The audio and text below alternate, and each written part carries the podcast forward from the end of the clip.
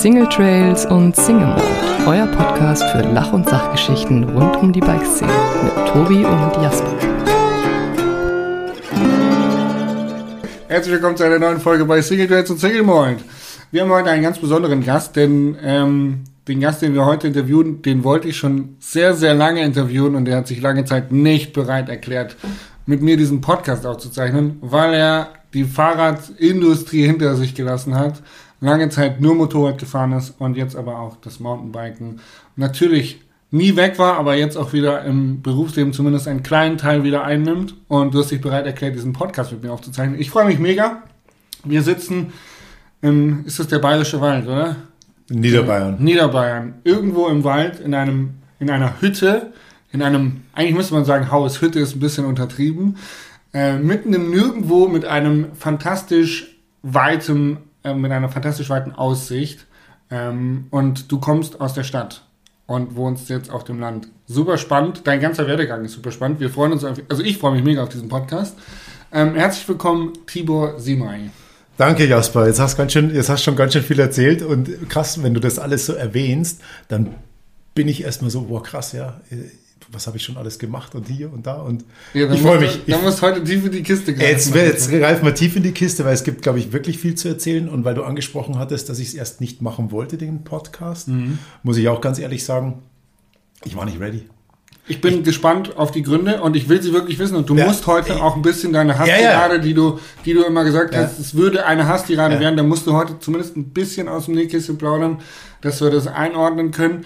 Und äh, ansonsten fange ich immer, oder fangen wir in diesem Podcast eigentlich immer so an, dass wir die Leute sich vorstellen lassen und erzählen lassen, wie sie dazu gekommen sind, ähm, ihren, ihren Job zu tun. Mhm. Du kommst ja, du warst Profisportler, oder? Kommst aus dem BMX-Bereich. Richtig. Schieß los, wie bist du dazu gekommen? Boah, 1982. Es gab den Film E.T., kennen bestimmt viele. E.T. nach Hause telefonieren. Genau, der glühende Daumen. Ja. Und da war es so, dass ich, ich bin ins Kino gegangen, als Zehnjähriger, 10 oder 12 war. Ich weiß nicht, ob es 80 oder 82 war. Und kam nach Hause und dann gab es für mich nur noch BMX. Und BMX war für mich ein fester Halt in meinem Leben. Warum? Meine Mutter ist früh, also ich muss so anfangen, meine Mutter ist früh gestorben als ich vier war. Und eigentlich wollte ich immer so die, ich, ich wollte immer irgendwas machen und wollte mich sportlich betätigen, um auch meinem Vater irgendwie diese Anerkennung zu bekommen. Ich hatte ein unglaublich freundschaftliches Verhältnis zu meinem Vater, immer noch, aber kein väterliches. Mhm. Und das kann ein Vorteil sein. Als Junge mega. Ich bin als Sechsjähriger um 10 Uhr nach Hause gekommen vom BMX fahren. Geil. Aber dieses väterliche, ich wollte immer so diesen Streichler, hey, das hast du gut gemacht oder so. Und dann bin ich halt 20, 30 Jahre lang immer gegen die Wand gelaufen, weil ich halt mir es immer eingeschenkt habe. BMX war mein größter Halt in meinem Leben, meine größte Leidenschaft in meinem Leben und hat mich zu dem gemacht, den Grundstein gelegt, der mir ganz, ganz, ganz, ganz viele Jahre auch im Mountainbike-Bereich und auch im Motorradbereich immer noch, den ich immer noch nutzen kann. Ähm, BMX ist super kompetitiv. Du hast, du stehst zu viert an der, an der Startlinie. Acht. Oder acht sogar. Ähm, ja, stimmt. Ich habe Fokus im Kopf gehabt, Mountainbiker. Zu acht an der, an der Startlinie und dann geht das Gatter runter und man haut sich eigentlich nur auf die Fresse. Also man gibt sich, man, man kämpft gegen sieben weitere auf der Strecke, so schnell wie möglich da durchzukommen. War das, war das ein Ding für dich? Also war das, war es nur, weil du Sport machen wolltest, weil es dir Spaß gemacht hat, auf dem Fahrrad die Wellen abzusurfen und da irgendwie den Vortrieb zu spüren und das Zweirad? Oder war es auch tatsächlich dieses, boah, geil in der Kurve jemanden mal äh, auszubremsen oder mal umgecheckt zu werden? Ähm, eine Mischung. Ich meine, du bist ja auch Rennen gefahren, aber wenn du, weil du es gerade so sagst mit dem Spaß, ich glaube, dass ich die erste Zeit keinen Spaß hatte. Ich glaube, dass es erst ein Weglaufen war und dann gab es wirklich so einen Autismus in meinem Hirn, ja. so Scheuklappen. Äh, ich muss nach vorne. Mein allererstes Rennen hat es mich so auf die Waffel gehauen, dass ich auch, ich glaube, kurz weg war. Und das Schlimmste, was passieren konnte, dass meine Griffe kaputt waren. Also ja. du kennst ja so ja. Situationen und sagst, ah, jetzt ist mein Rad kaputt. Ja. Warum? Weil du es dir erarbeitet hast. Oder zusammengespart oder in dem Alter. Und dann ging es eigentlich nur darum, was ziemlich cool war, weil mein Vater mich halt aus diesem freundschaftlichen Verhältnis machen hat lassen, durfte ich immer mit anderen Familien zu den Rennen fahren. Das war natürlich mega cool, weil er hatte irgendwie, nicht, dass er keinen Bock hatte, er hatte ein Sportgeschäft, er hatte viel zu tun, er musste schauen, dass die Schulden der Mutter auch bezahlt wurden und so. Also das war schon eine, eine Nummer. Aber mh, hm, bei dem BMX, dieses Race, mir ging es nicht darum, eigentlich einen anderen in der Kurve rauszuchecken. Ja, es ist passiert, aber nicht unbedingt absichtlich. Die Leute, die es bei mir probiert haben, ging nicht, weil ich war mit 12 schon so ein Paket. Also wir reden von 1,85. Ähm, damals hatte ich schon um die 90 Kilo oder 95 Kilo. Also ich war halt von Haus aus immer schon so eine ja. Wurst. Und und dann wollte ich halt einfach der Beste werden. Ich wollte einfach, ich wollte nach Amerika, ich hatte diesen großen Traum. Ich hatte einen amerikanischen Freund, der bei mir im Viertel gewohnt hat und der hat mich voll auf dieses BMX-Fieber gebracht. Ja. Und dann, es hat mich nie wieder losgelassen. Das war ja in Amerika schon deutlich größer, oder? Also ich, ich habe mal einen, einen Podcast, glaube ich, aufgezeichnet mit Hans Ray, der leider nie veröffentlicht worden ist, weil mir dann nach diesem Podcast das Auto aufgebrochen worden ist und alles geklaut worden ist in Amerika. Aber ähm, der hat ähnliches erzählt und der, bei dem, der hat ja Treilsport gemacht und da war einfach der Treilsport in Amerika schon viel größer, als es in Deutschland war und da hat einfach das dicke Geld gewunken, wenn man Profi war. Es ist so, es hat das dicke Geld gewunken, aber auch diese Anerkennung. Ich meine, wir sind ja groß geworden, meine Generation, ich bin im 72er Baujahr, wir sind mhm. ja mit Magazinen groß geworden. Und ich weiß nicht, wie oft ich mir ein Bild angeguckt habe und auf diesem Bild dieses komplette Fahrrad in meinem, in meinem Hirn, in meiner, in meiner Vorstellung zerlegt habe, wie ich es gerne hätte. Und, oh, und ich wäre auch gern mal mit der mhm. 1 da drüben, A, ABA Pro, NBL Pro. Und Witzigerweise habe ich auch Hans 1996 oder 1995 in Laguna Beach, in Huntington Beach kennengelernt. Mhm. Da gab es ja die Sheep Hills. Wir sind ja extra rüber. Es gab ja hier keine Trails, deswegen sind wir da rüber geflogen. Und das war für uns so, okay, da müssen wir rüber. Und dann haben wir diesen großen Schritt gemacht. Ähm, da war Sascha Meinburg dabei, Tarek Rasuli mhm. und, und ich. Wir sind dann 1995 mit dem Europateam nach Orlando gegangen, um da zwei Wochen ein Wintertraining zu machen, um dann Silvester die boah, in Columbus, Ohio, die irgendwelche Nationals mitzufahren. Und es war echt gut. Also startmäßig haben wir die alle in die Tonne getreten. Nur wir waren so, wir, wir waren ja viereckig. Wir hatten ja uns Muskeln antrainiert. Wir haben ja ausgeschaut wie Gewichtheber. Ich wollte gerade sagen, der kommen wir drauf. Du hast schon gesagt, du hast schon immer so ausgesehen wie so eine Wurst. ähm, es gibt ja Bilder von dir, wo du, ich sag mal, nah dran an Arnold Schwarzenegger warst. Das war eine andere Zeit. Wie kam es dazu? Also ich sag mal so, BMX war, ist in der Jugend schon oder ist, ja. ist dein Fundament wahrscheinlich auch irgendwo dann der Einstieg zum Sport gewesen überhaupt und dann natürlich, du, um BMX schnell zu sein, musst du Beine trainieren, Kraft trainieren. Bist du so zum, zum Krafttraining gekommen? Genau. Du musst dir vorstellen, dass die durch das, dass wir kein Internet hatten, gab es eigentlich, wenn du so als pubertierender Jugendlicher rumgelaufen bist, gab es nur die Möglichkeit, Sport zu machen oder halt Mofa fahren, 80er fahren, saufen, rauchen.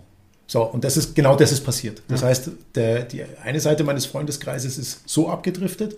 Ich war immer auf diesem sportlichen Hintergrund, was ganz cool war. Ich hatte in der Schule mal eine 2 im Sport und habe dann trotzdem eine 1 bekommen, weil ich deutscher Meister war. Ich war aber nie im Schulunterricht.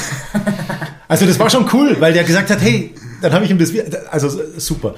Nee, und ähm, und daher kam eigentlich diese Geschichte, dass ich gesagt habe, okay, dann gehe ich halt im Winter ins Fitnessstudio. Ja. Und durch das, dass dann alle Freunde nicht mehr Sport gemacht haben, hat es mich dann echt gelangweilt. Und Tarek war, weil ich Tarek schon kenne, seit er acht ist, Tarek war dann auch klar zu weit weg hat in Moosach gelebt, also in der Nähe vom Olympiastadion.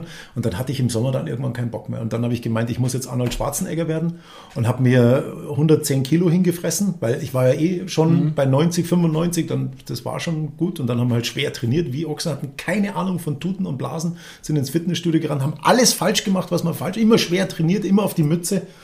Ja, wie es halt so ist. Man, man ist jung, wild und dann ist man auch der Größte und der, und der Gescheitste auch vor allem. Und das war es halt dann nicht. Und was ich, der Grund, warum ich eigentlich wieder zum BMX kam, beziehungsweise zum Fahrradsport, ist, weil der Tarek hat mich nie loslassen. Mhm. Der Tarek war immer der, heute macht er Kommunikation, heute macht er Athletenmanagement. Der Tarek, ja, muss man, Tarek hat eine eigene Agentur, ist, ist Resolution. Resolution, genau, arbeitet viel mit, mit Red Bull zusammen oder für Red Bull auch, also hat, glaube ich, Organisation von Red Bull Events übernommen und hat natürlich die namenhaftesten Profis äh, bei sich unter Vertrag, ist also Athletenmanager. Ist Athletenmanager, genau. Und damals einer meiner größten Konkurrenten, auch weil er, er war erst mal jünger. Das heißt, ich habe noch ein, zwei Jahre in der Elite-Klasse gehabt. So hieß es damals in der BMX-Zeit. Und äh, als dann Tarek kam, und dann haben wir es uns eigentlich permanent eingeschenkt. Tarek war auch Trainingsweltmeister, der hat mir im Training, ich glaube, es hat, gab nie ein Training, wo ich das, den Start gewonnen habe. Aber im Rennen hat er es dann selten auf die Reihe bekommen, aber natürlich, klar. Das, also da haben wir uns echt die, die Handke international hat er sehr viele erfolgreiche äh, Erfolge gehabt, weil er, weil er auch, ich würde sagen, schon psychisch fit war. Da habe ich mir mehr Kopf gemacht. Da war ich uncooler.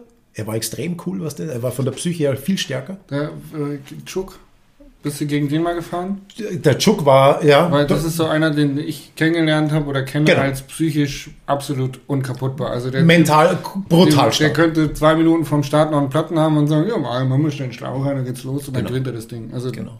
krass. Und bei also, mir genau das Gegenteil. Also bei mir, bei wenn mir eine auch, Fliege ja. auf meinem Lenker sitzt, Ja. drehe ich durch. Ja, bei mir auch. Ja. Ich bin ja auch. Ich, das war auch der Grund, warum ich auch Rennenfahren aufgehört habe, weil einfach bin diesem Stress, den habe ich nicht standgehalten. Ich, ich weiß Und genau, dem, was du dem, meinst. Dem ganzen Arbeit, dem ganzen Ja. Videoprojekten und sowas einfach habe ich nicht mehr, nicht mehr geschafft. Gebe ich dir zu 100% recht. Oder Vogelscheiße auf der Kurbel oder so, weil das Radl oben am Dach war. Warst Auto. du zu dem Zeitpunkt schon Profi? Also bist du dann, hast du Geld damit verdient? Welches Oder Jahr, sind- von welchem Jahr reden wir? Du bist äh, Rennen gefahren in Amerika, als du den äh, Okay, das war aber schon nach der Kraftsportzeit. Also wenn wir jetzt anfangen, als zwölfjähriger BMX angefangen. Ja, genau. Dann mal Zeitstrahl kurz durch. genau, dann machen wir die Jugendgeschichte. Alle fangen an zum Rauchen, Saufen, Mofa, Mofa fahren. Ich gehe ins Fitnessstudio. Dann kam eine Zeit zwischen 19, 20, 21, wo ich gesagt habe, oh, nee, also Kraftsport geht nur über Anabolika. Ja. Dann habe ich gesagt, will ich nicht, Ja. weil da fehlt mir der sportliche Aspekt. Tarek rief immer wieder an und meinte so mit 22, 23, hey Tibor, kommst du wieder zurück zum BMX? Hast du, hast du Schule in der Zeit gemacht oder studiert oder eine Ausbildung oder was hast du gemacht? Ich habe äh, die Hauptschule ganz, äh, die Hauptschule habe ich gemacht. Dann nach der Hauptschule gab es die Möglichkeit, was ich sehr cool fand, eine Realschule zu machen, die mittlere Reife über drei Jahre. Das heißt, ich hatte drei Jahre Zeit, darüber nachzudenken, was ich eigentlich will im Leben. Okay. Und ich wollte aber immer Profisportler werden. Dann habe ich eben diese drei Jahre gemacht, habe den Wirtschaftszweig gemacht, also alles, was so mit äh, Hauswirtschaft ist, Rechnungswesen und so weiter. War dann ziemlicher Streber, weil ja, es war eigentlich easy. Ja. Es war wirklich easy. Dann habe ich die FOS gemacht, aber dann habe ich leider nebenbei noch neben der Schule, äh, ich habe Autos aufbereitet. Ich habe quasi immer bei BMW gearbeitet als Sommerjob und habe da Autos geputzt. Vielleicht auch ja mein Tick, dass ich Ja. halt Kleiner Pendant. der Don Sakrotan, genau. Kriegt einen Handstaubsauger, wenn er aus dem Auto. Äh, sch- schrecklich, schrecklich. Aber und so ging das und so ging das los und daher kam auch diese diese Geschichte. Aber boah, ja, dann ging's dann ging's eigentlich nach dem Kraftsport, als Tarek mich geholt hat, dann ins Anführungszeichen professionelle BMX, weil dann gab es eine Bundesliga in Deutschland.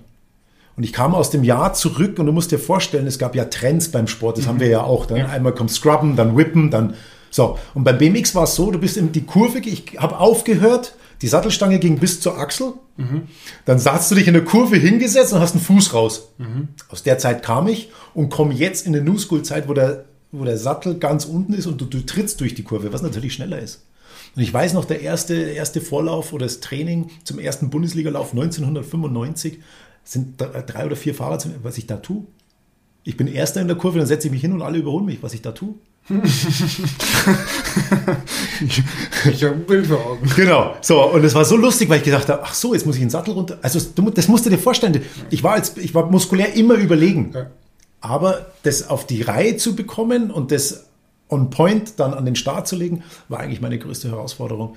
Und dann war es so, dass ähm, die Bundesliga 1995 ich für mich entscheiden konnte, wo ich dann noch den letzten Lauf gewonnen habe. Und dann habe ich Geld verdient, um jetzt den Rückschluss zu machen zu deiner Frage. Dann habe ich Geld verdient, weil ich habe mich dann gut verkauft.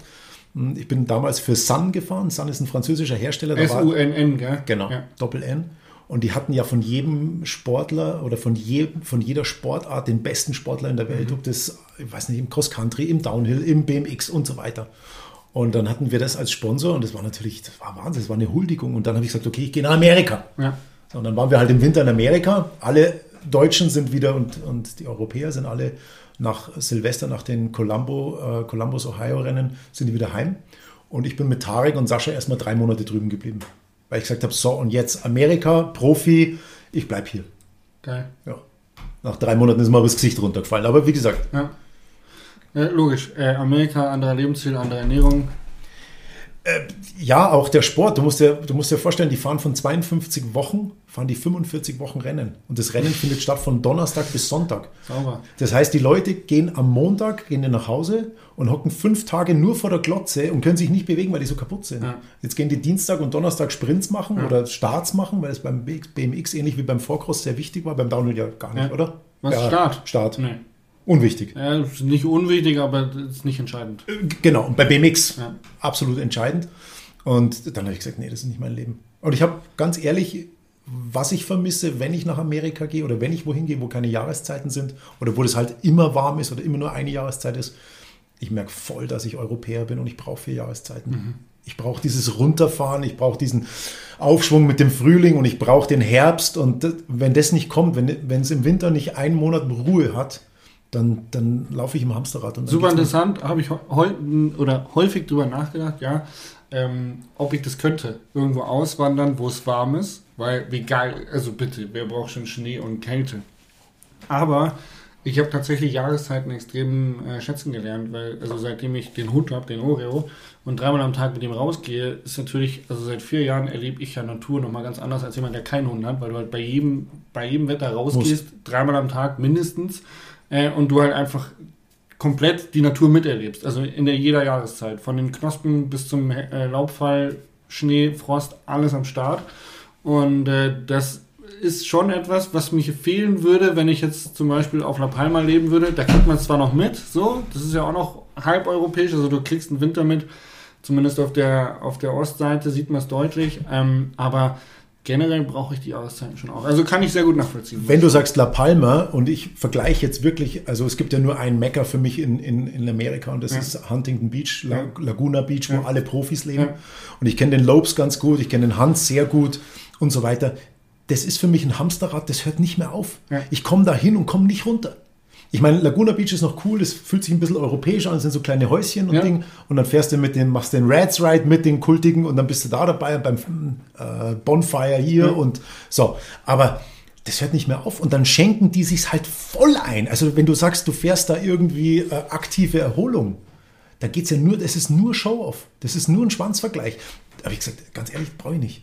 Nur trainieren, nur Ding, nur. Ich, hab, ich war fertig. Ich war echt fertig. Es hat mich nicht abgeholt. Und heute, wenn ich, das letzte Mal war ich 2019 drüben, habe den Lopes auch wieder, klar, wir kennen uns, wir treffen uns. Das ist immer nur competitive, competitive, competitive. Das, da kann man nicht normal reden. Und das ist das, was mich in dieser Profiszene auch so ein bisschen verliert und auch verloren hat, weil ich, ich kann nicht immer nur über Fahrrad reden. Das nervt irgendwann. Verstehe ich. Sehr gut. Wann hattest du das erste Mal einen 26 Zoll Bike unterm Arsch? Also wenn du als BMXer aktiv Rennen gefahren bist, wann Ja. war der Punkt, wo das erste Mountainbike für dich in Frage kam? Ja, es war so, wir, die BMXer waren ja immer cooler als die Mountainbiker. Ist eh klar. Ist also ist ja immer noch so. Ist ja, okay, und die Skateboarder sind, glaube ich, cooler als die BMXer oder, oder als die, also was auch immer. Also Rollerbladen geht auf jeden Fall gar nicht. Was war der Scooter? Okay, also es war so, Tarek hat ja ganz früh angefangen mit der Bike zusammenzuarbeiten und Fotoshootings zu machen. Warum? Die suchen natürlich Leute, die was können und die mit Mountainbike Sachen machen, die sich sonst keiner traut. Also war Tarek natürlich der, der so. Dann ist Tarek schon immer mit dem Mountainbike rumgefahren und wir haben so, oh, der Tarek mit dem Mountainbike. äh. Und dann hat er gesagt, hey, pass mal auf, da gibt es Sponsoren und so. Und ich so, was? Also Sponsoren und Ding und hin und her, ja, und da ist viel mehr Geld im Spiel und bla bla bla und da könnte man davon leben und so. Und dann habe ich mir auch gedacht, ja, was gibt es denn da für Sportarten? Und damals gab es Dual-Slalom. Rote Linie, blaue Linie, so ähnlich wie beim Skifahren. Und 1997, ich hatte noch ein Sunrad, dann haben wir uns ein, das kleinste Rad, was es gab, es war ein S, haben wir uns so ein Rad aufgebaut, ein Hardtail mit 26 Zoll Felgen und sind halt Dual-Sprints gefahren. Und ähm, ja, das weiß ich noch, Bad Abach. Genau, dann sind wir da mitgefahren. Das lief auch ganz gut. Und dann haben wir das erste Mal, da hatte ich einen VW-Bus gesehen, da stand Meier drauf. Holger Meier, GT-Profifahrer. Und ich so, boah, krass. Holger Meier, der muss gut sein. Und, und wie hieß er noch? Der Manfred Stromberg. Genau, die zwei waren da schon voll und gesponsert und hin und her. Und ich so, boah, krass. Und ich kam halt ohne Vorderradbremse und BMX-Kurbeln in meinem Rad. Warum? Weil ich es ja besser wusste. BMXer wussten alles besser. Und ich weiß noch, es hat zum Regnen angefangen und die, die ich bin ins, ins Ziel gekommen. Ab der zweiten Kurve habe ich die Bahn verlassen, Ja. bin geradeaus runter in so ein Maisfeld rein und hatte auch noch, ich glaube, ich hatte nicht mal Stollenreifen drauf, sondern irgendwie Semislicks, weil ich halt einfach zu cool war. ja. Es war einfach, war Wahnsinn. Ich war die Lachnummer schlechthin, aber Gute Lehrjahre. gute Lehrer. Ich habe ein Bild noch in der, wie hieß das, in der Downhill damals? Ja. Oder was war vor der Downhill? Nee, Downhill.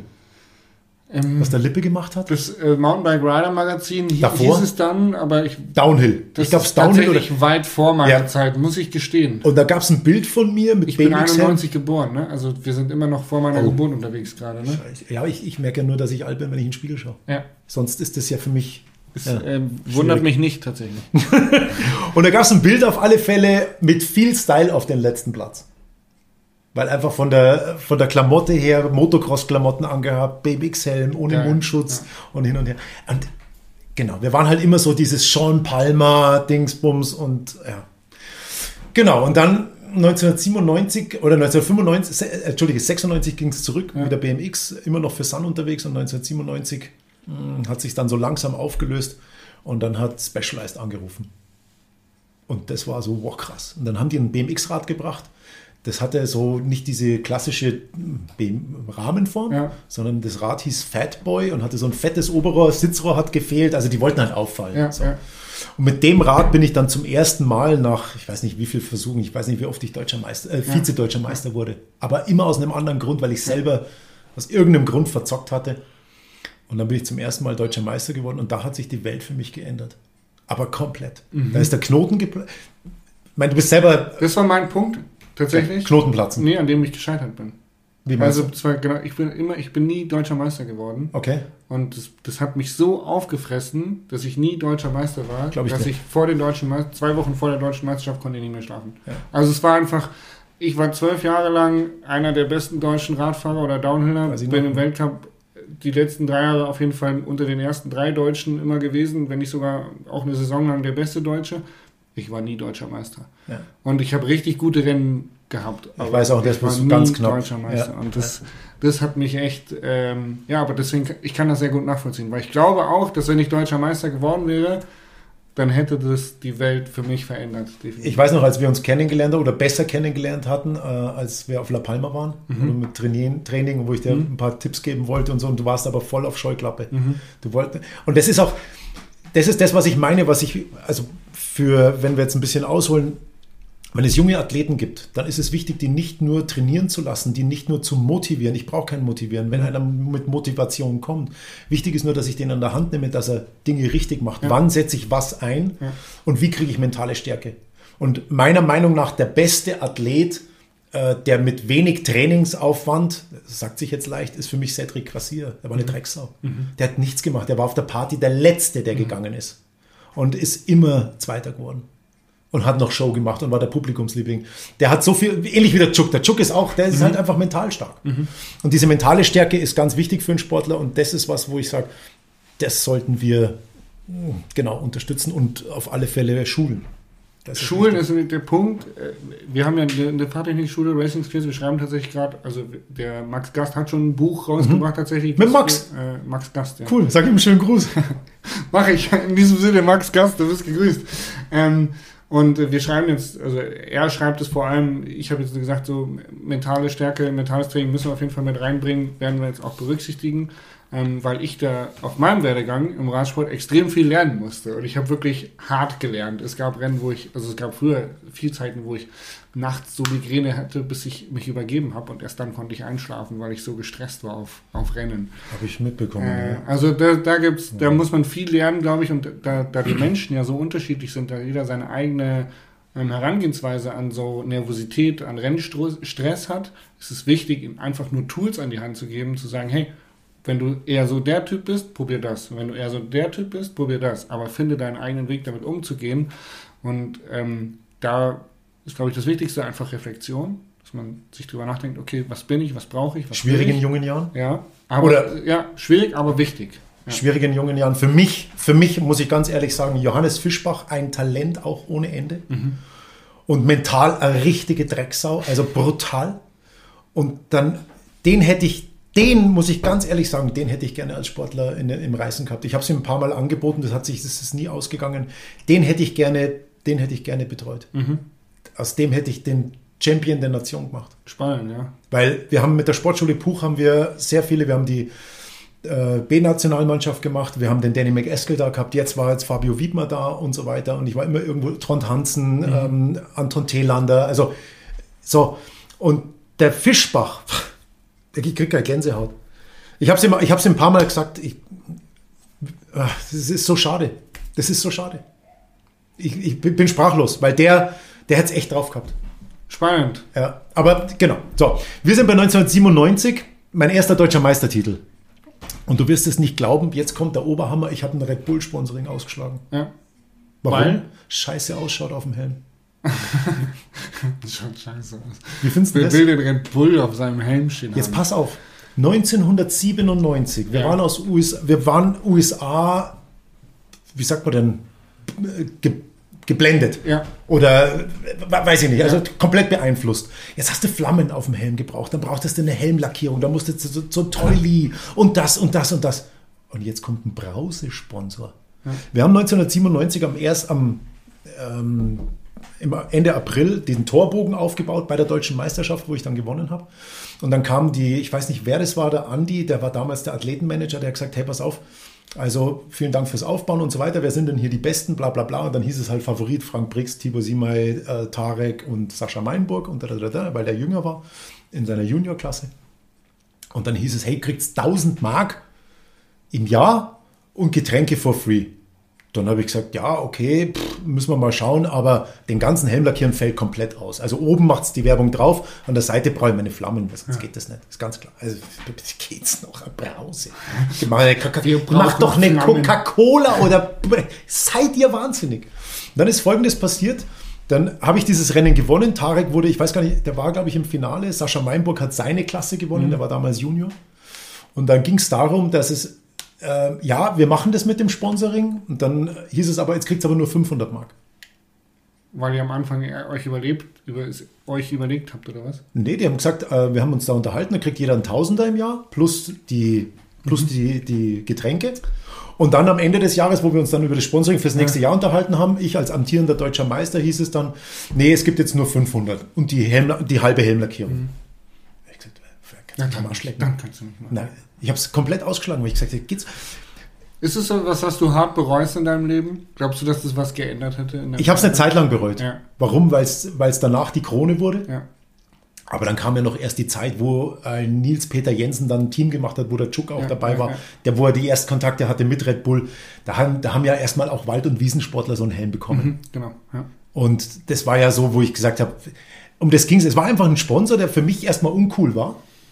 Und was daraus geworden ist, das, das hat ja auch eine ganz lange Geschichte. Ich habe lange mit Red Bull oder immer noch mit Red Bull zusammengearbeitet, un- unabhängig als Kampfrichter oder als Athletenbetreuer. Oder wir haben zum Beispiel alle zwei Wochen in München ein Athletentraining gemacht für Oakley und Red Bull äh, und haben hier verschiedene Sportarten zusammengebracht.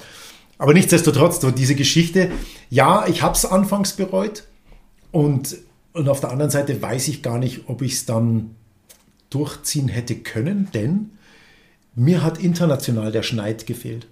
Muss ich ganz ehrlich. National war ich auf jedem Event eine Drecksau, weil ich fand es voll geil, mit meinen Flat Pedals in der Jeans, im T-Shirt einen Cedric Stress zu machen oder einen Roger Rinderknecht oder einen Michael Del Dick. Also es waren alle äh, im, im Vorcross am Bike Festival und dann war ich mit den vier, mit den dreien im Finale mit Flat Pedals und da war halt schon jahrelang Klick und da hast du uns keine Chance. Ja. Aber warum? Weil ich halt nicht, das war mir wurscht. Geil. Das war Du geil. bist so ein bisschen der Rebell, hast jemanden mal aufgemischt, nervös gemacht, so. Oh nee, Tibor ist da. Aber warum? Ich war halt ein Paket, ich hatte Ja. dicke Muskeln, ich hatte Schnellkraft, ich wusste, wie man trainiert. Aber zu dem Zeitpunkt warst du eigentlich schon in der Mountainbike-Branche angekommen, oder? Ich musste dahin, weil es einfach, ich habe, das hat ja genauso viel Spaß gemacht wie BMX. Definitiv. Und auf einmal war Geld da und der Spaß. Ist ja, BMX ist halt begrenzt auf die, auf die BMX-Bahn und mit dem Mountainbike, das ist ja, ich sag mal, ein Bewegungsradius, der ja ein Vielfaches größer ist. erstmal nicht.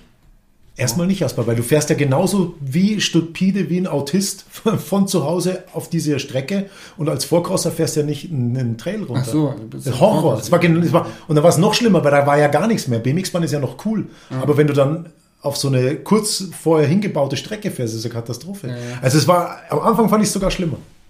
Okay, krass. Ja. Am Anfang war es schlimmer, weil die Dual-Strecken waren halt auch so holprig und Ding und das ist halt nicht. Du bist, nichtsdestotrotz bist du ein, ein Mensch, ähm, der, wenn er irgendwo hinkommt, nimmst du den Raum ein. Also du bist, du hast eine sehr große Aura, du bist ein, ein unfassbar großer Sympathieträger. Danke. Ähm, und du kannst, du schaffst es, Menschen abzuholen und ihnen auf eine nicht überhebliche Art und Weise Tipps an die, an die Hand zu geben, wie sie sich sogar in ihrem Bereich, auch wenn du dich in dem Bereich vielleicht gar nicht auskennst, einfach nur weil du so viel Menschlichkeit besitzt, es mitzugeben und denjenigen irgendwie wow. ein Stückchen was mitzugeben. Also nur das, was ich jetzt mitbekommen habe, allein wie du jetzt hier aufs Land gezogen ja. bist, wie du hier mit allen per Du bist und dies und jenes und Bürgermeister kennen und Fühlen und den ganzen Pipapo. Äh, da, da, jeder, der dich kennt, würde mir das, glaube ich, unterschreiben, dass das so ist. Ähm, glaubst du, das ist durchs Rennenfahren so gekommen? Also, weil, also ich persönlich, ich bin ja auch ein Mensch, der extrovertiert ist, der keine Probleme hat, irgendwo hinzukommen. Ja. Ähm, aber du oder auch ein Guido Schuck, das sind so Persönlichkeiten, wenn die da sind, dann sind die da. Und dann. Ähm also ich, ich kann es auf der einen Seite von mir aus beantworten, ich kann es auf der anderen Seite beantworten, weil ich Menschen kennengelernt habe, die meine Mutter gut kannten. Mhm. Und meine Mutter muss dieses Attribut auch gehabt haben. Mhm.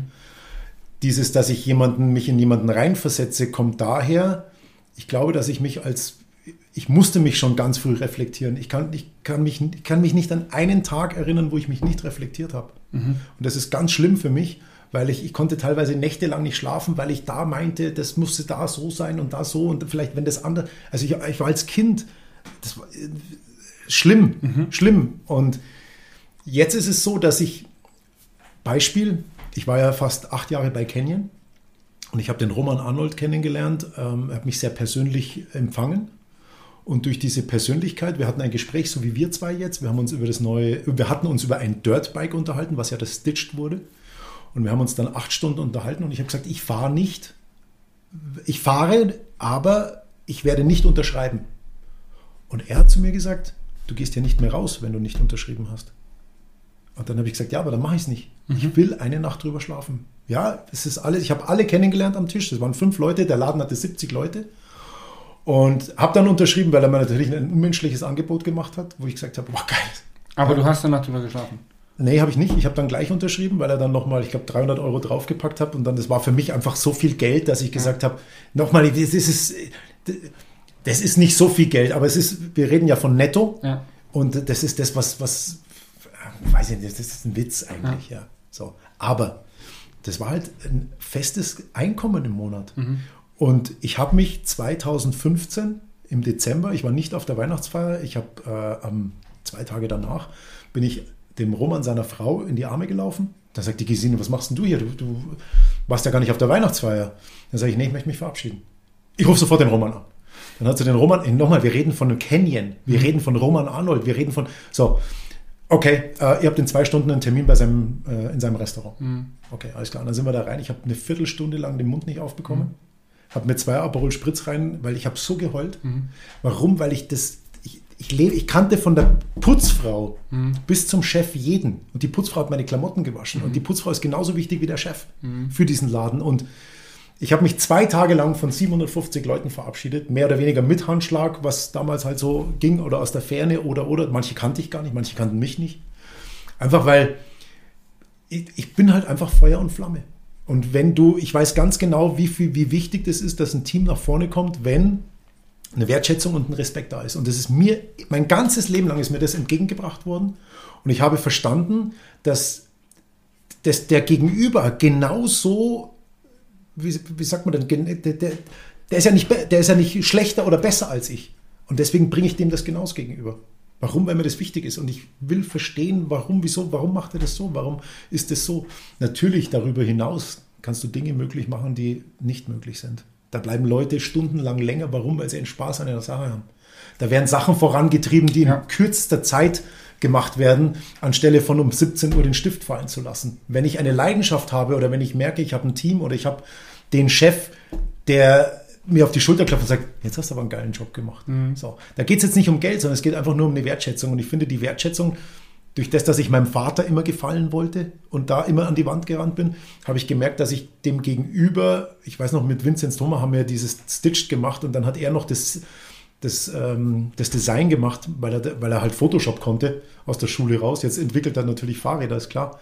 Und ähm, dann haben wir in kürzester Zeit mit mit dem Lutz Schäffer das Dirtbike fertig gemacht. Und es gibt heute noch, das Stitched. Also mega geil.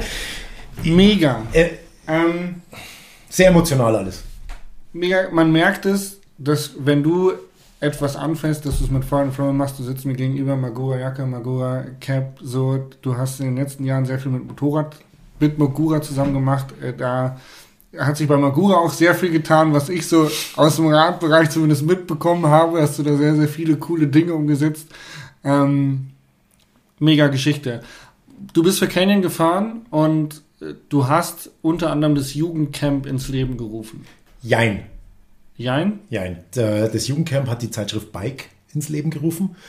Die ähm, Zeitschrift Bike hatte mich damals als Trainer und als Aufpasser für den Rob mhm. Jay, der das Jugendcamp übernommen hat, ähm, eingestellt, weil der immer so viel Blödsinn gemacht hat. Also der war auf der einen Seite Coach, aber der hat immer die Wasserbomben rausgeschmissen. Der ist heute super streng zum Beispiel am Jugendcamp. Ich weiß, weil ich habe dann nämlich auch mal, ich habe dann die Wasserbomben angezettelt ja. und dann ist die aber schon am Balkon geplatzt und ja. da hat er gerade seinen, seinen Jungen in der Hand und ist voll durchgedreht. Ja. Mein, äh, alles gut. Äh, genau. Aber das, das, der Jugendcamp ist im Rob sein Ding.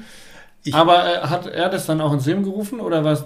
Der, Oder war das die Bike tatsächlich? Das war die Bike. Okay. Dann war es mal Bike-Jugendcamp, dann war es Freeride-Jugendcamp und dann war es, ähm, jetzt ist es was auch immer. Und genau, das hat der Rob ins Leben gerufen. Nur ich war immer dabei als Coach und als Betreuer. Und boah, einer der emotionalsten, also ich habe das 19 Jahre, glaube ich, gemacht oder, oder war da 19 Jahre oder, oder 18 Jahre immer dabei. Puh, das ist krass. Krass. Äh, da könnte ich Stunden, also nicht stundenlang, aber ich, ja. ich weiß gerade nicht, wo wir sind im Du merkst, ich drifte ja. voll ab, weil ja. ist voll in meinem Hirn drin. Du musst dir vorstellen, ich, am, am, jeden Sonntag, wenn ich da aufgetaucht bin, dann habe ich mir jedes Jahr gedacht, als ich ins Alter kam, Gott sei fix, die wollen mich, die, die wollen dich ja gar nicht mehr sehen. Die wollen. Und ich kam an mit dem Auto und es waren 10, 15 Leute bei mir, Tibor, Tibor, Tibor, Tibor, Tibor. Aber warum ich, der, der, der Junge ist für mich genauso wichtig wie vielleicht in dem Moment ich für ihn. Mhm. Und diese Wertschätzung, die wir uns beide entgegenbringen, das ist das, was es ausmacht. Weil die auch gesagt haben, du nimmst uns ernst.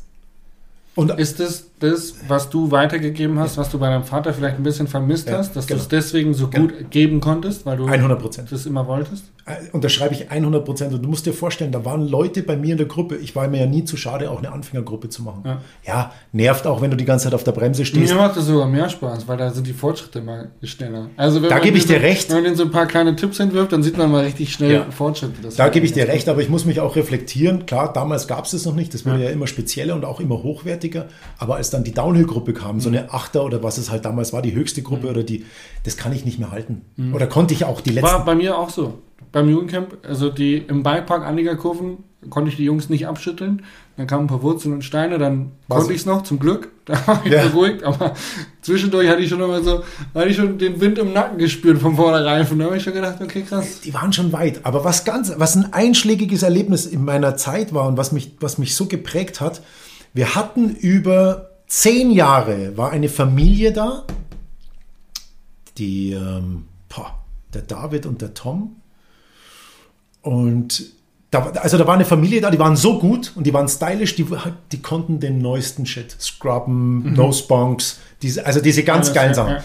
Und egal welche Gruppe ich hatte, also nochmal, wir reden von einer Gruppe, wo es richtig langweilig mhm. werden kann, mhm. wenn du Spaß haben willst. Und dann haben die gesagt, nee, wir wollen beim Tibor fahren. Mhm. Also du, du, weißt ja, du warst ja auch dabei, beim Vorfahren. So, und dann, ja, die wollen nur beim Tibor. Und dann ich, bin ich hin und habe ich gesagt, aber nochmal, das ist euch zu langsam, das bringt nichts. Nee, wir wollen bei dir fahren. Ja, wieso? ja, wir wollen nur stylen. Und nicht so wie stylen. Ja, wir wollen nur, wir wollen alles, jede Wurzel, die es gibt, wollen wir abziehen und wippen und Ding und hin und her. So, und jetzt ist Folgendes passiert. Ich kannte ja den neuesten Shit nicht. Mhm. Warum? Ich bin jetzt niemand, der sich Videos anschaut mhm. und schaut, wie einer fährt und probier's dann draußen. Mhm. Jetzt bin ich den ganzen Tag natürlich hinterhergefahren. Jetzt habe ich durch die das? wieder was. Ja. Jetzt habe durch die habe ich das äh, Scandinavian Flick, dieses Reinbremsen, diese, diesen ganzen New School Shit, habe ich jetzt über die gelernt und dachte mir nur so, weißt du, das war, es war halt eine Wertschätzung. Mhm. Und es war einfach eine geile, geile Zeit. Und es ging so weit, dass der Rob dann hergegangen ist, Jugendcamp Plus gemacht hat, weil die gesagt haben, hey, ihr könnt uns jetzt nicht alleine lassen. Wir sind jetzt 17, jetzt dürfen wir nicht mehr. Ja. Dann ging es bis 19 und jetzt noch krasser. Dann kamen diesen zwei, drei Familien mit 20, 21 immer noch. Und dann hast du was richtig gemacht. Ja. Und ich habe dann, genau, also ich habe freitags immer Tränen in den Augen gehabt, weil die Zeit wieder vorbei war. Ich habe mit heute noch sehr viel Kontakt. Einer hat uns auch hier schon eine Woche besucht, der David cool. Jankovic, ja, kennst du ja? Kenn ich, ja. Ganz feiner Kerl. Und das sind so Sachen, wo ich einfach sage, so, das vergisst du nicht. Ja. Das vergisst du nicht. Und oh, krass. Krass. Coole Geschichte. Sehr cool. Sehr cool. Kratzen wir den Bogen, springen ein paar Jahre weiter voraus. Ins Motorrad. Äh, nee, noch nicht. Oh. Ähm, wir bleiben noch beim Mountainbike. Du, du bist ja dann aber auch eher in der Branche gewesen. Also du hast ja dann auch viel in der Branche dann gearbeitet. Ich sag mal, du, du hast dich von Canyon verabschiedet, hast du erzählt und wie ging es dann weiter? Dann warst du ja Markenbotschafter. Du hast ja einen unfassbar krassen Job für Magura in der Bike-Branche schon gemacht. Also um, ich sag mal, Magura aus dem schwäbischen Dasein, ähm, um es mal auf den Punkt zu bringen, aus dem Spießer-Dasein in die coole Ecke zu drücken. Da hast du, glaube ich, einen, einen wesentlichen Anteil Wow, bei danke gehabt. schön. Ähm, so, wie, wie kam das dazu? Warum bist du in der Branche, also wie bist du da reingerutscht, dann da so dran zu arbeiten? Ich habe sehr viel über Canyon gelernt. Also Canyon war für mich die, meine größte Schule, die ich in der Branche gemacht habe und machen durfte. Also mit allen Höhen und Tiefen. Und da waren Höhen dabei. Das ist immer schön, wenn man mal einen Höhenflug hat. Aber da waren auch Tiefen dabei, da bin ich durchgedreht. Durch, also ich habe Details, da, ich, kann, ich kann ja eh über alles reden. Ich scheiß mir ja, scheiß mir ja eh nichts mehr. Aber für mich ist ganz wichtig, ist Canyon, ich kann mich erinnern, Leander Angerer war damals ähm, Athletenmanager bei Oakley. Und Oakley ist natürlich eine mega geile Marke. Und der Olaf Dunz war Marketingchef. Und dann haben die beiden zu mir gesagt, Tibor, wenn du zu Canyon gehst, schmeißen wir dich raus. Und dann habe ich gesagt, warte mal, wie? Nee, nee, ja, auch, aber die sind voll uncool.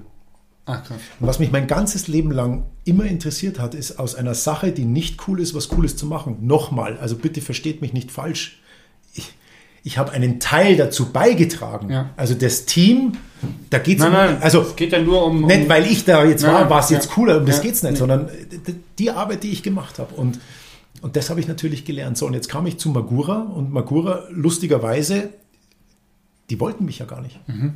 Aber ich bin denen richtig auf den Sack gegangen. Die Bike hatte mich eingeladen als äh, Dicker, Mhm. also ich hatte immer so um die 95, 100 Kilo. Die haben einen Dicken gesucht äh, wegen dem Scheibenbremsentest. Ja. Und ich war zehn Jahre bei Formula. Und bei Formula, du weißt ja, beim Italiener, die haben ein gutes Produkt, jetzt könnten wir es weiterentwickeln, machen wir alles anders. und dann frage ich, wieso? Und dann heißt, this is a good point. und du so, okay, ciao.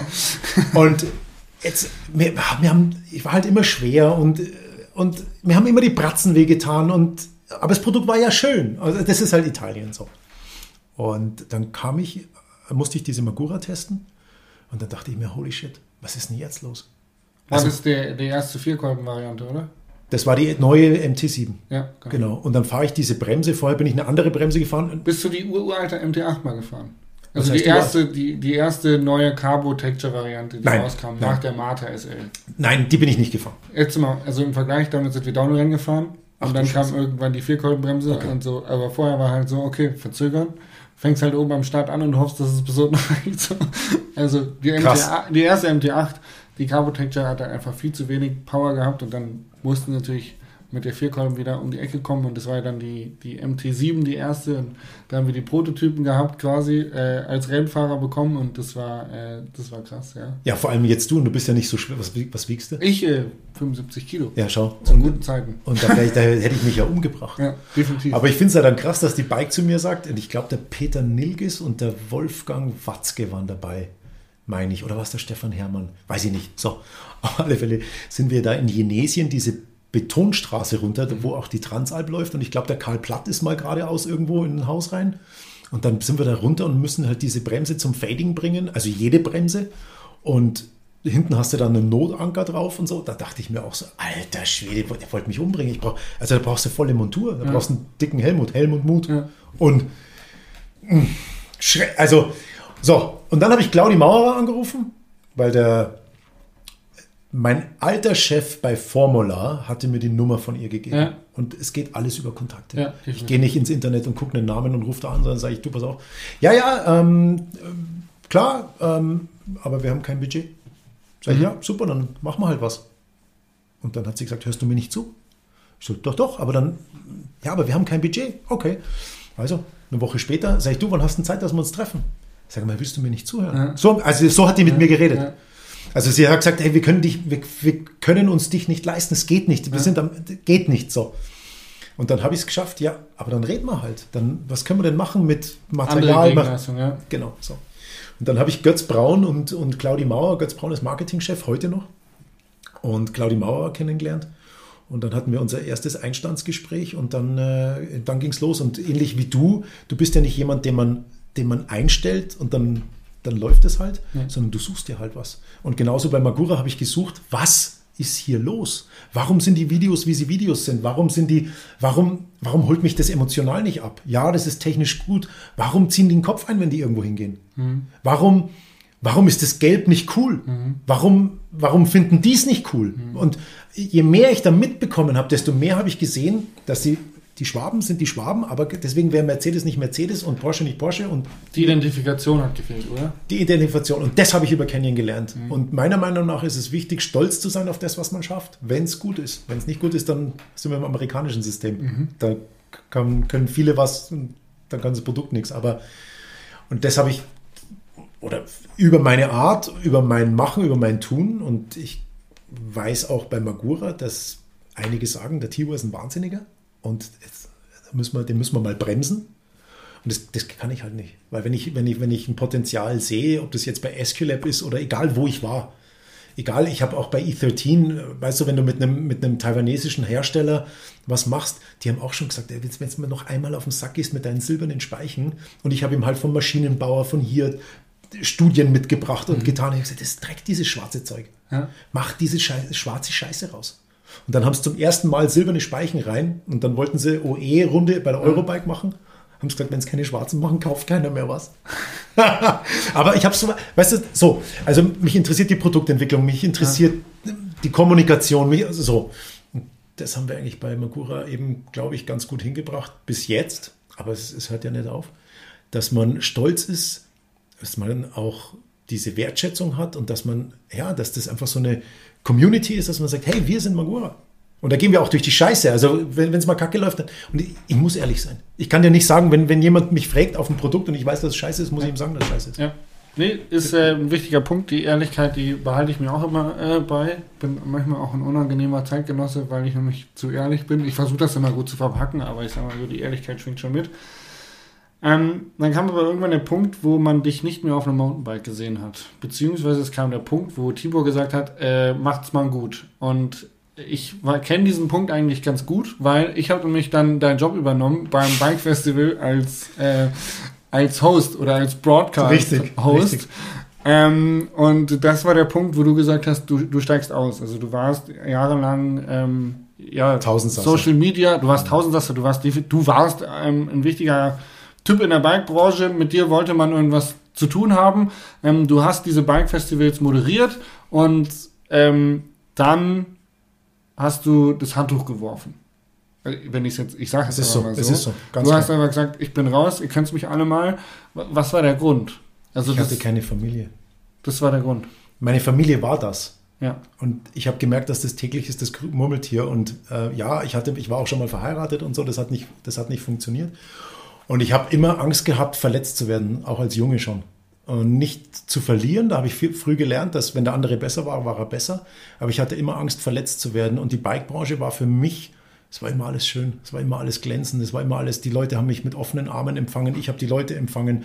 Ich, ich habe mit jedem persönlichen Kontakt. Es gibt ganz wenige, wo ich nicht weiß, was der private Hintergrund ist.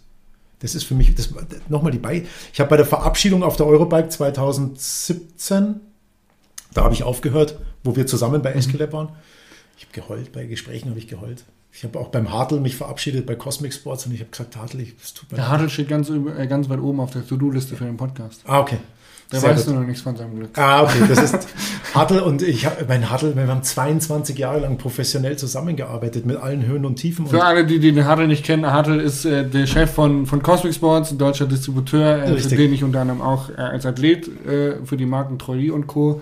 Äh, unterwegs bin und äh, auch Urgestein, Urgestein der Mountainbike-Branche. Urgestein. Und ich weiß noch, damals bin ich für ihn Tomek gefahren oder wir haben zusammen mit John Tomek, den habe ich auch noch kennengelernt da, da war, der Rahmen hat eine scheiß Geometrie gehabt. Also, ich muss unterbrechen. Wir waren bei dem Thema, dass du aufgehört hast. Ach du Scheiße. Es tut mir leid. Wahnsinn, ich kann ich habe tausend Geschichten. Naja, und Jetzt weiß ich aber nicht mehr, wo ich war. Siehst du hast aufgehört, weil, so. weil alles gegrenzt hat, alles ja. war schön, aber du hast eigentlich, du hast Angst gehabt, verletzt zu werden und du hattest keine Familie und wolltest. Und genau, und ich habe mir gedacht, fuck, und das war, das war so krass, dass ich auch in dieser Zeit mit dieser Reflexion, dass alles schön war und dann doch nicht so schön war, weil zu Hause war es leer in mir. Dann habe ich ein Mädel kennengelernt, die Dana, vor zwei, äh, 2012 bei der Rampage. Ich war Kampfrichter, sie hat ein Fotoshooting für Maluja gemacht, da war auch Chuck dabei und so.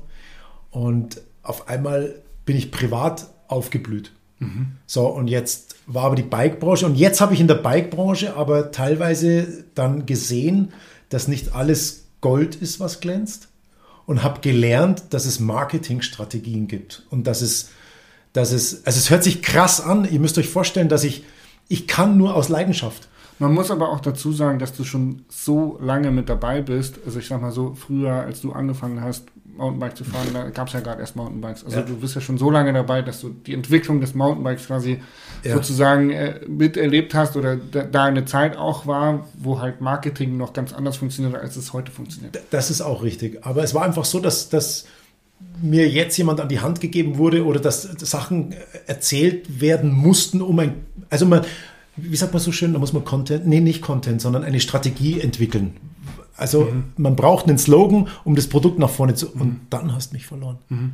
Mach, entweder du bringst was auf die Welt aus Nachhaltigkeit oder was auch immer, aus Nachhaltigkeit. Das Produkt ist gut und dann baut man äh, einen, einen, eine Geschichte aus drum. Ja, oder, aber man baut keine Geschichte um ein schlechtes Produkt. Also und, und, halt und generell, aber auch die Geschichte hat mich nicht mehr interessiert, weil die Geschichte ist für mich ein Erlebnis. Ja. Und die Geschichte ist ein Erlebnis, weil sie mir vielleicht ein Händler erzählt. Die ja. Geschichte ist für mich vielleicht ein Erlebnis, weil ein Nachbar erzählt, dass er gerade mit dem mhm. das, das hat. Und das wurde dann so professionell, dass es mich so eingeengt hat, dass man mir antrainieren wollte, mhm. was ich zu sagen habe. Dass man mir, ich weiß noch einen einschlägigen Satz auf der Eurobike, wie heißen diese Vor-Eurobike Days? Wie hießen das? Ah, ja, Demo Days. Die Demo Days, danke. Und dann gab es die irgendwann mal am Kronberg und dann wurde mir gesagt, dass ich in einem Video am Schluss dann meinen Tibor-Lacher einbringen müsste.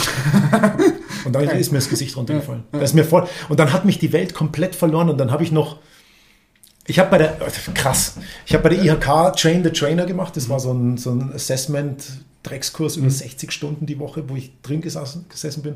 Ich war am Schluss mit dem Chef per Du und er wollte mich einstellen. Mhm. Über Emotionen, über Ding, weil er gesagt hat, er hat noch nie so Menschen getroffen. Also der, der, noch stockkonservativ mit Krawatte und ich saß drin mit Kappi und ungeschnittenen Haaren. Ich war mhm. schon wieder Penner. Und, aber nochmal, das hat mich, dieses ganze strategische, ich habe gesagt, das bin ich nicht, ich bin, ich bin zu emotional, ich packte, ich packte, so. Und dann habe ich gesagt, Dana, ich, ich, ich, ich kenne mich nicht mehr aus, ich weiß es nicht mehr, ich weiß es nicht mehr. Ähm, ich weiß nicht mehr, was ich machen sollte. Und dann bin ich hergegangen und durch das, dass ich, ich konnte ja nicht schlau kündigen.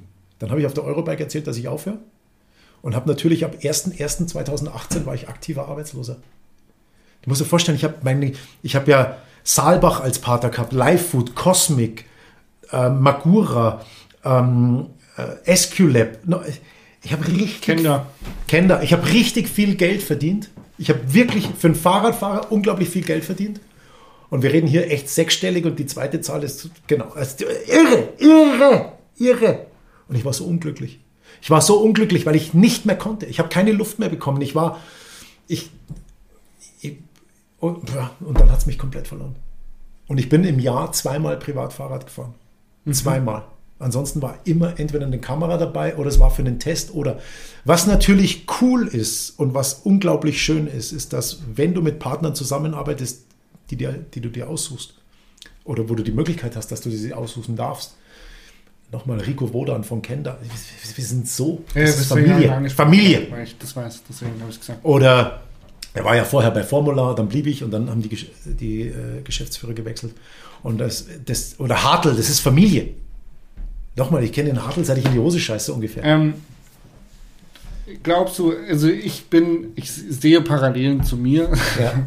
ohne mich jetzt irgendwie zu weit aus dem Fenster lehnen zu wollen. Ja, ja. ja. Ähm, aber was ich sehe ist, wenn ich jetzt nur mein Arbeitspensum betrachte, wie sich das die letzten zwei Jahre entwickelt hat und wie viel ich privat fahre und wie viel ich beruflich Fahrrad fahre oder wie viel ich auch arbeite, ähm, Glaubst du, dass es einen gesunden Zwischenweg gibt? Weil das, was ich sehe oder mitbekomme, ist halt, Also entweder bleibst du am Zahn äh, der Zeit und machst das alles mit und dann kommt wahrscheinlich irgendwann der Knall, wo du sagst, du hast keinen Bock mehr, weil es zu krass wird oder zu viel wird. Aber es wird keinen Zwischenweg geben, wo du sagst, okay, du schwimmst dir via Halbgas mit, weil dann kommen halt einfach sieben Leute, wie beim Rennenfahren auch und fahren an dir vorbei und sagen, du sieht zwar witzig aus, dass du einen Fuß in der Kurve runternimmst, ist aber langsamer. So. Und deswegen, es gibt keinen es gibt keinen Zwischenweg. Also ich aber es ist ja ungesund. Du, also, lern, du lernst mit deiner Art umzugehen. Ja und du lernst deine Art professionell einzusetzen. Also es geht schon so, dass man auf äh, Kommando lächeln kann, das kann man schon machen. Du, das kann ich auch, das ist kein Problem. Aber, Aber bei mir hört es auf, zum Beispiel Bike Festival Geschichte, ähm, die Leute wollten den Jasper Jauch. So, sie haben gesagt, wir wollen dich, weil du cool bist und dann, ja, mach das bitte so, mach das bitte so, mach das so. Und dann habe ich gesagt, so, ey, das können wir gerne so machen, aber dann braucht ihr nicht mich vor die Kamera stellen, dann könnt ihr irgendjemand anders nehmen, weil das bin nicht ich. Und warum war das so? Weiß ich nicht. Weil die es so wollten. Ja, weil also die wollten halt, dass das so und so aussieht. Die hatten eine konkrete Vorstellung, haben gesagt, okay. so, ja, der Jasper, das ist ein cooler Typ, den hätten wir gerne fürs Bike Festival, weil er ein cooler Typ ist. Und dann haben sie mich aber in eine Rolle gesteckt, die halt eigentlich gar nicht mehr Jasper auch ist. Und ähm, da war so der Punkt, wo ich gesagt habe, hm, ah, das ist jetzt irgendwie nicht das, was ich machen möchte. Und genauso war es bei mir ja. auch. Nur, die haben mich geholt, dass ich sagen, ich durfte machen, was ich wollte bei dem Bike Festival Video. Also da war es wirklich so, Tibor, wir brauchen dich. Und dann habe ich halt ganz konservativ dieses Intro gemacht. Ja, ja. Und dann haben wir eine andere Geschichte gemacht, so. Und dann sagt er zu mir, und jetzt machen wir nochmal das Intro. Ja. Und ich sowieso, ja, damit jetzt bist du so, wie du bist. Also bei mir war es noch anders. Da war es noch nicht so, ja. ja. logisch, es wird professioneller. Dann musste man auf Englisch machen und dann ging es darum, dass du, und dann bist du halt in Anführungszeichen der Handlanger. Mhm. Und der Handlanger, eine, eine Sache, die für mich ganz, ganz wichtig ist, ist, wenn der Kameramann lacht, mhm. dann passt's. Warum? Weil ich muss interagieren. Der, ich brauche jemanden, der. Gestern die Franzi Schweiger zum nächsten. Ich helfe den Schweigers gerade bei so einem YouTube-Kanal, ja. beim YouTube-Projekt. Und die haben sich sehr darüber gefreut, dass ich hinter, weil ich filme die, und die Aha. haben sich sehr darüber gefreut, dass ich gelacht habe mit der Kamera, weil ich halt immer wieder interagiert habe tatsächlich. Das ist ein guter Punkt. Und das ist das Wichtigste. Nochmal, ja. wenn der Kameramann scheiße ist ja. oder mich nicht versteht, Weißt du, was dann passiert? Da fällt mein Gesicht runter. Ja. Und dann bin ich, also ich kann was richtig gut, aber nur wenn die Interaktion stattfindet. Ich bin aber genauso schlecht, wenn der Kameramann zum Beispiel eine andere Sprache spricht und nicht versteht, was ich da tue. Weil ich brauche die Mimik, ich brauche ich brauch Verständnis. Und ja, siehst du? Ja. Ah, genau, jetzt pass auf. Ja? Warum bin ich dann, warum habe ich aufgehört? Weil ich gedacht habe, jetzt reicht's und jetzt mache ich eine Weltreise. Ich kaufe mir jetzt einen Land Rover, mache ein Dachzelt drauf.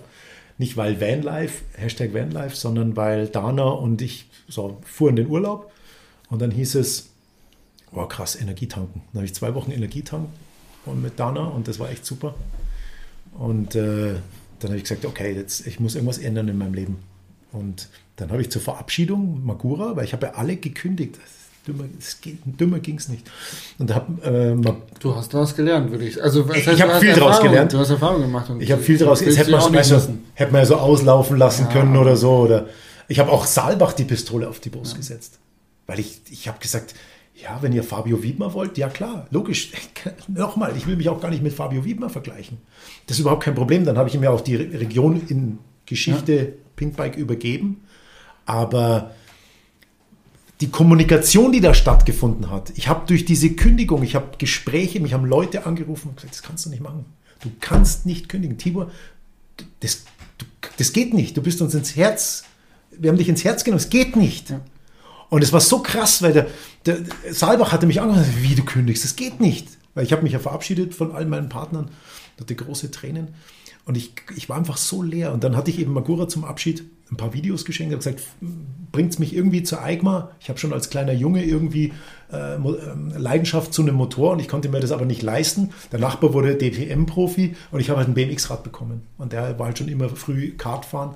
Und dann war es so, dass ich gesagt habe, komm, ich fahre da hin. Und dann hat der Chef noch zu mir gesagt, der damalige Chef, nein, nein, wir können dich nicht gehen lassen. Jetzt machst du uns ein paar Videos. Und da bin ich reingerutscht in die Motorradbranche und kam natürlich heim.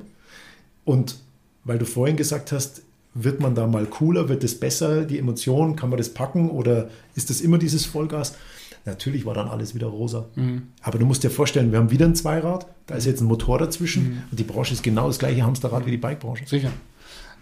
Ähm, war es so, dass die, die Reise, die du machen wolltest, ihr wart zwei Wochen unterwegs anstatt ein Jahr, hast du gerade gesagt, oder? Wir waren zwei Wochen im Urlaub und haben uns dann entschieden, eine Weltreise zu machen, ja. genau. Habt ihr die gemacht? Natürlich nicht.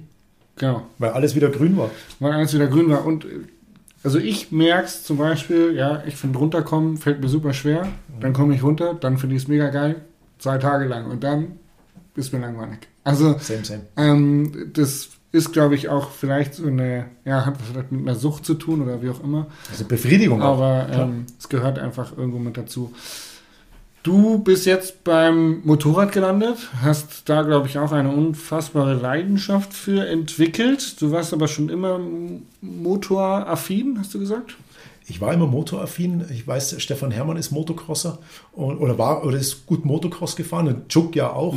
Und dann sind wir, Tobi Hild auch von, von Escolab, Mitch auch. Ähm, und dann sind wir ab und zu mal so in den, ich glaube, 90ern, 80ern, 90er, späten 80ern, Anfang 90er, sind wir immer illegal auf die Panzerwiese nach München und sind dann ein bisschen Motocross fahren gegangen. Und als dann, ähm, als dann, wer war denn das? Genau, der, der, Tobi, der Tobi seinen schweren Unfall hatte, da war ich ja dabei an dem Tag. Und habe ich gesagt, so, also wenn sich einer die Wirbelsäule bricht, obwohl ich ihm vorher sage, es geht sich nicht aus, mir aber keiner glaubt, weil ich von dem Sport keine Ahnung habe. Ich sehe, der Boden ist nass, der Sprung ist zu weit, er kriegt kein Ja. Gas und er springt drei Meter zu kurz und dem mussten es mit dem Hubschrauber Ich gesagt, so, jetzt kannst du mich am Arsch lecken. Dann hat mich dieses Motorrad auch sehr geprägt, aber es war für mich immer, man kennt ja aus der, oder meine Zeit war so, ich bin groß geworden, ich bin ins Kino gegangen, da gab es den Marlboro-Mann. Ich bin jetzt kein Fan von Zigaretten, mein Vater ist Kettenraucher und hat früher mit Zigarettenwerbung Geld verdient. Und ähm, das war der, der die Freiheit, so also nach getaner Arbeit, nachdem die Rinder alle da waren, wo sie hingehören oder so, hat der sich eine, eine Fluppe angesteckt und dann war das so ein Thema Freiheit. Und Motorradfahren ist heute für mich noch Freiheit. Also Geil. Freiheit in dem Sinn, ich setze den Helm auf, ich habe kein Bluetooth, ich habe kein Handy, ich habe kein Radio, gar nichts, sondern ich bin nur bei mir und bin voller Konzentration. Leider ist es im Straßenverkehr nicht mehr so cool wie in den 90ern. Das ist cool. Das ist nicht mehr so cool.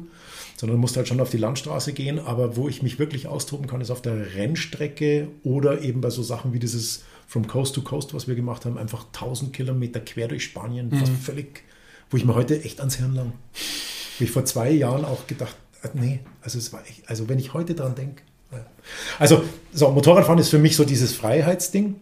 So, und jetzt kommst du aber natürlich, wenn du in der Branche arbeitest, kennst du natürlich auch wieder die Hintergründe und du kriegst natürlich nicht einen Euro, wenn du nicht arbeitest, was ja auch richtig ist. Aber genau, jetzt konnte ich das leben. Ja, und jetzt kam Corona. Äh, letzten Jahr ist losgegangen im März.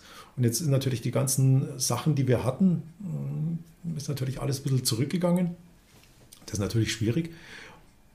Aber jetzt kommt die Leidenschaft Fahrrad wieder und ich habe mein Fahrrad zweieinhalb Jahre nicht angeschaut.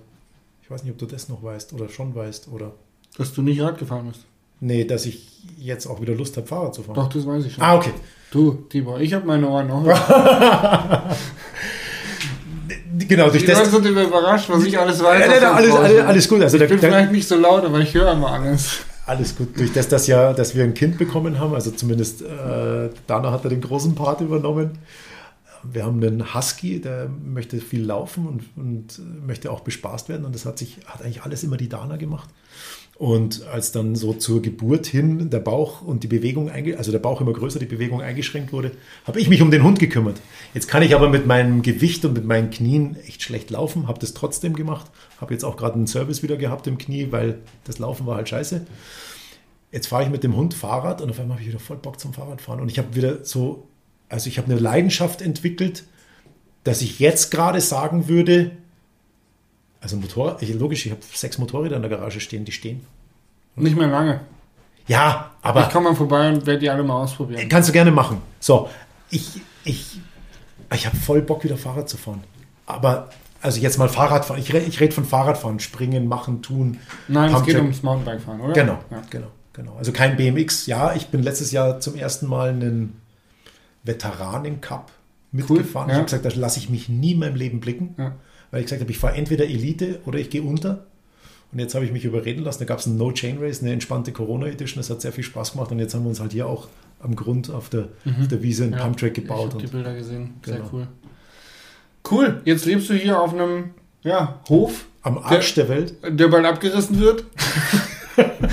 ich habe vorhin eine kleine Ausführung bekommen. Äh, Es ist tatsächlich ein sehr, sehr altes Haus Ja. äh, und sehr verwinkelt und kalt und schlecht isoliert. Und ähm, ihr dürft hier glücklicherweise ein neues Haus an diesen wunderschönen Fleck setzen. Also es wird bei dir nicht langweilig. Der, das Kind ist da, der Hund ist da, das Projekt ist da Und äh, zu Zeiten wie diesen kannst du remote arbeiten, Dana auch. Ähm, würdest du sagen, der Punkt, aufgrund oder aufgrund dessen du ja aufgehört hast, in der Bra Branche zu arbeiten, du bist ja jetzt aber dennoch auch wieder in dieses Hamsterrad reingerutscht, zumindest mit Motorrad. Aber, und auch wieder Bike? Ja, und auch wieder Bike, aber ähm, du hast ja zumindest jetzt ein Zuhause gefunden, oder? Ich bin privat angekommen. Ja. Und äh, es ist unglaublich, weil Dana ein Mensch ist, der mich jeden Tag inspiriert, aufs Neue. Ich habe mich mit der Dana in, wir sind jetzt bald 2014, wir sind jetzt bald sieben Jahre zusammen. Wir haben letztes Jahr geheiratet. Wir haben uns nach ein paar Monaten mal so zwei Minuten in den Haaren gehabt. Und dann hat das uns, weil wir sind beide sehr emotionale Menschen, das hat uns so, das hat, das hat man nach drei Minuten wieder geklärt, wir haben uns seitdem nicht mehr gestritten. Wir haben uns noch nie gestritten. Noch nie. Und das geht auch nicht, weil wir beide so emotional und so sensibel sind. Das funktioniert nicht. Und durch ihre Schwerhörigkeit, ich kann ja hinterher schmeißen, was ich will. Also mache ich sowieso nicht. Warum? Weil ich, ich bin ein wertschätzender Mensch und ich habe Respekt. Und das tue ich nicht, weil ich. Man soll nicht erwarten, aber den Umgang erwarte ich. Mhm. So, ich bin schon einer, der nicht erwartet, aber ähm, und das gegenseitiger Respekt sollte man erwarten. Genau, und das ist für mich ist der einfach, das ist so das ist der Anstand, der heutzutage genau. viel zu klein geschrieben wird. Genau. Ähm, aber so einen einfach ja. gegenseitigen Respekt. Ja.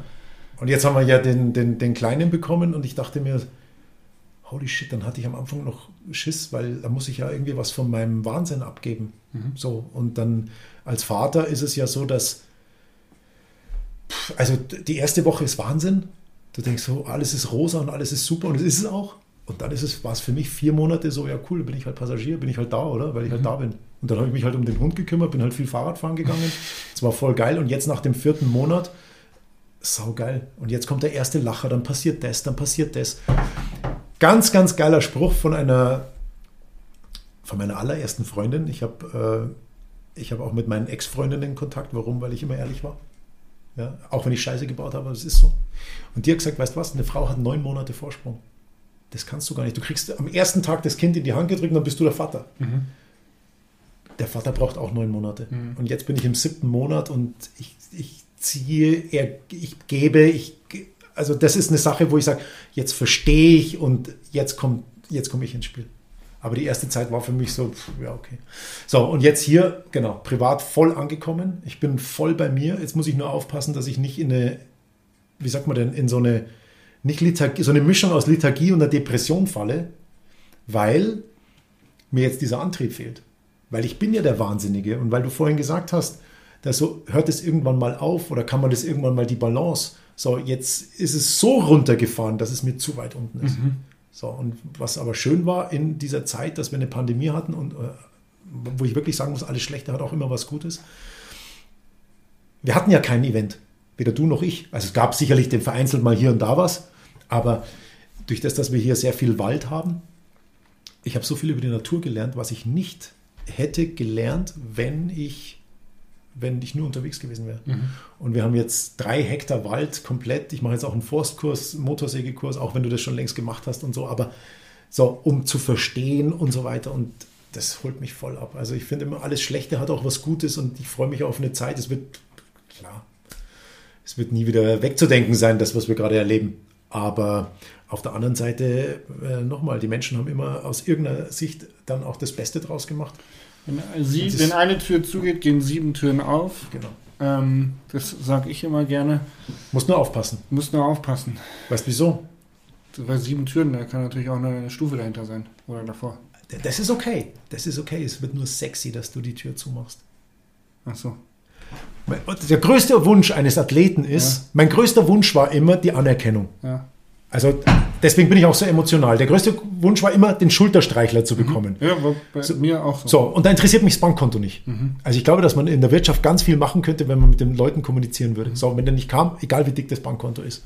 So, wir reden ja noch, wir sind in der Bikebranche, wir reden ja nie, wir verdienen nicht wie ein ja. Fünfklasse-Fußballspieler. Ja. So. Und jetzt, jetzt, fahren verloren. Tür zu. Tür zu, genau. So. Und ich hatte bei Canyon die Tür aktiv zugemacht und ich wusste gar nicht, was ich da tue, aber ich habe auch keine Luft bekommen, weil ich mich da nicht mehr gesehen habe. Die wollten sich international aufstellen. Ich war aber international nicht so bekannt. So. Und dann ging die Tür zu und dann diese Türen, die aufgegangen sind, das ist ein Höhenflug. Und ich wollte immer einen Fünfjahresvertrag, ich wollte einen Zehnjahresvertrag, dass ich mich einmal zwei Wochen vielleicht locker machen konnte. Ich kriege mein Geld, so wie jemand, der angestellt ist, nicht krank schreiben lassen, aber ich kriege mein Geld, dann kann ich mit Freunden zum Kaffee trinken gehen und dann geht es. Und in unserer Branche gibt es das ja nicht, weil das ist ja so schnelllebig, mhm. jedes Jahr dein Resümee dem Marketingmanager zu geben, dann wechselt er, dann wird es der Junior Manager, wird dann der Chef und dann sagt er, was hast du die letzten fünf Jahre gemacht? Und dann sage ich, du Depp, du folgst mir auf Facebook oder Instagram oder wo auch immer. Du weißt doch, was ich tue. So dieses, ich musste raus aus diesem Hand, ich wollte diese Anerkennung. So, und jetzt ist es so, dass ich sage, Jahresvertrag, kannst mich am Arsch lecken. Wir machen Projekte, mein Freund. Mhm. Und dieses Projekt machen wir so, weil ich weiß, was ich kann. Ich weiß, was ich für euch tun kann. Ich mache ein Projekt, wir besprechen, was jeder möchte. Dann machen wir ein Budget aus. Und nach dem Budget lege ich noch was on top und sage vielen Dank. Mhm. Und dann schauen wir weiter. Und das ist das, was mich gerade abholt. Und da hätte ich nie gedacht, dass das so wird. Nie. Geil. Spannend. Ich glaube, dir wird nie langweilig. Ich glaube, du wirst auch nie abschalten können, weil du einfach ein Getriebener bist. Ähm, die gemeinsame Freundin Franzi Schweiger, von der haben wir es gerade schon gehabt, äh, die, die, sagt, äh, Unternehmer kommt von Unternehmen. Also äh, man ist kein Unternehmer, wenn man nichts unternimmt. Und äh, da gehören halt auch Freizeitunternehmungen dazu, da gehören Familienunternehmungen dazu, da gehört ein Haus dazu. Aber du wirst immer etwas machen, Tibor. Also du wirst keiner, der irgendwann mal nichts tut. Du, das bist, du bist einer, der immer ums Haus geschaftelt, wie ja. der Bayer sagt. Lustig, dass du das sagst. Das hat mein Vater auch gesagt. Du wirst nie nichts tun. Das, und dann habe ich immer gesagt, sei Schmarrn und irgendwann mache ich mich locker. Ja. Und so. Aber das geht nicht. Das geht nicht. Ich bin gespannt. Vielen lieben Dank für diese tiefen Einblicke in dich, in deine Welt, in das deine Vergangenheit. Ja, wir, wir, sind jetzt bei einer Stunde elf. Holy shit! 45 Minuten.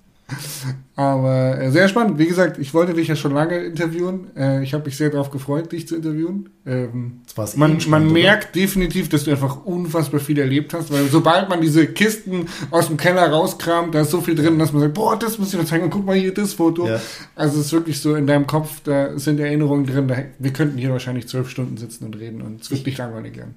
Ich glaube auch, ja. Ich glaube auch. Aber es war auch, für mich hat es lange gedauert, bereit zu sein zu sprechen. Warum? Weil ich mich selber nicht verstanden habe. Ich wusste ja gar nicht, wo bin ich. Mhm. Ich habe es nicht verstanden. Du hattest mich angerufen und hast gesagt, mach mal was und so. Und ich, nee, ich mag nichts machen. Und mich haben auch andere Magazine angesprochen, warum ich den Wechsel gemacht habe und warum ich das mache. Manche haben gesagt, hey, das ist super, was du machst und so. Aber ich, ich, ich habe es nicht greifen können. Jetzt kann ich es greifen, jetzt verstehe ich, jetzt, genau. Ende gut, alles gut. Ähm, wir sehen uns auf jeden Fall am Geistkopf.